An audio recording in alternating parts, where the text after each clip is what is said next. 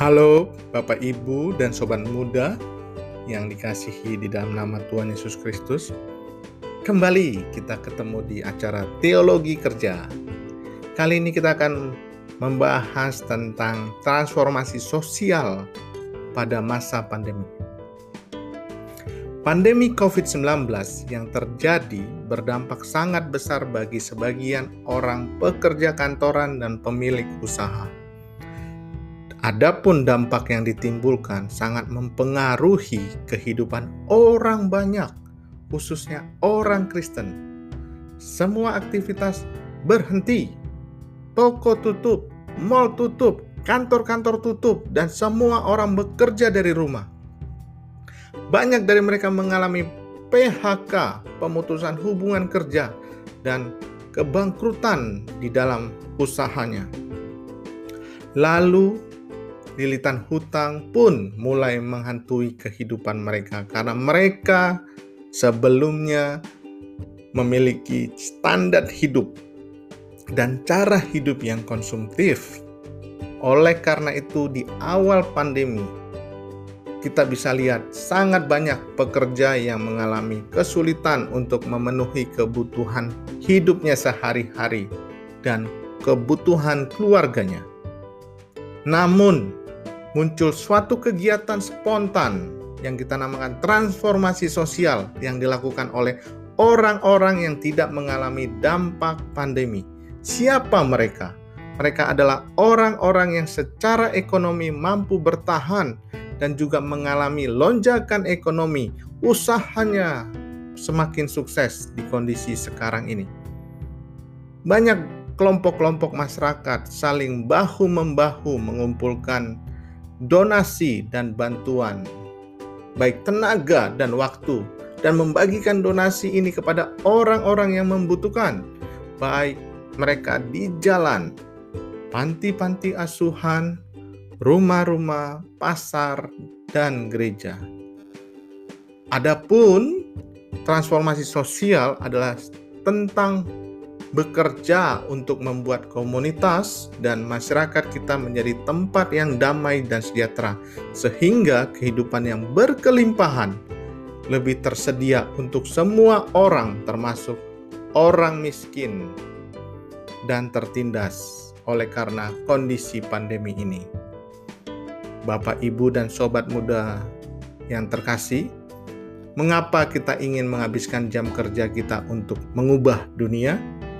Sebagai orang Kristen, hati kita digetarkan oleh rasa kasih, belas kasihan pada sesama kita. Kita terpanggil untuk melakukan misi, kegiatan sosial. Itu merupakan panggilan bagi kita semua yang telah menemukan kebenaran dan kuasa kasih dari Tuhan Yesus Kristus.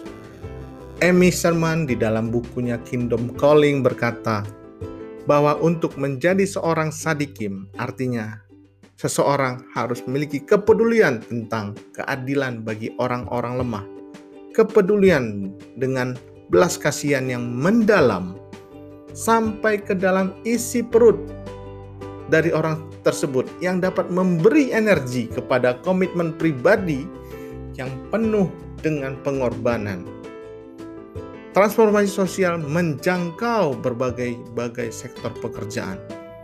Tentu saja banyak pekerjaan saling berhubungan, tetapi transformasi sosial membutuhkan kolaborasi yang jauh lebih luas dengan orang lain sehingga menghasilkan misi yang lebih murni dan tulus. Sebagai awal kolaborasi, kita terlebih dahulu membangun hubungan dengan orang-orang yang satu visi dan satu misi. Jika secara pribadi sulit dan mahal bagi kita untuk membangun hubungan atau membangun komunikasi secara jelas dan teratur dengan tim yang berbeda-beda dan beragam-ragam, maka kegiatan transformasi sosial mungkin tidak tepat untuk kita karena hal ini butuh bukti komitmen yang harus terus-menerus kita tunjukkan. Hanya mereka yang berdedikasi pada pekerjaan dan tujuan yang mampu melakukan kegiatan transformasi sosial ini. Namun, apa yang terjadi, Bapak, Ibu, dan sobat muda? Kegiatan transformasi sosial yang terjadi di hampir seluruh Indonesia ini berangsur-angsur lenyap. Euforia awal yang sangat tinggi dan penuh gebrakan pun terkikis berjalannya dengan waktu. Banyak pekerja dan pengusaha kembali melakukan aktivitasnya, namun mereka tetap menerapkan aturan protokol kesehatan yang dianjurkan pemerintah. Namun ada juga yang ngeyel tidak menerapkan aturan protokol. Baik dalam kelompok kecil atau besar, aktivitas transformasi sosial yang kita lakukan, Bapak, Ibu, dan sobat muda lakukan, yang dilakukan secara sukarela sering kali tidak dapat diprediksi, alias tiba-tiba hati kita tergerak. Ketika perubahan cepat terjadi dan membuat kita menjadi mabuk laut, kita mungkin tersadarkan bahwa kita sedang berada dalam gelombang arus pergerakan yang memberikan dampak yang besar bagi masyarakat luas. Frederick Buchner di dalam bukunya berkata, Gelanggang transformasi sosial adalah tempat di mana rasa lapar dunia yang mendalam terungkap dengan jelas. Pertanyaannya bagi kita dan Bapak Ibu dan sobat muda adalah apakah saya, kita dan Bapak Ibu menyadari gerakan transformasi sosial yang dilakukan di awal-awal pandemi ini.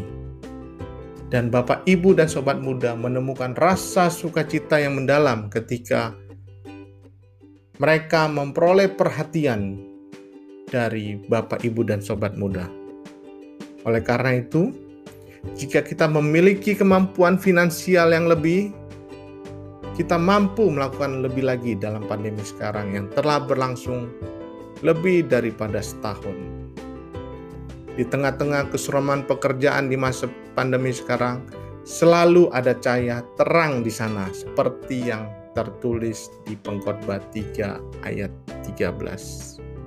Dan bahwa setiap orang dapat makan, minum, dan menikmati kesenangan dalam segala jeripayanya, itu juga adalah pemberian Allah. Kiranya sharing firman ini memberkati Bapak Ibu dan sobat muda. Amin.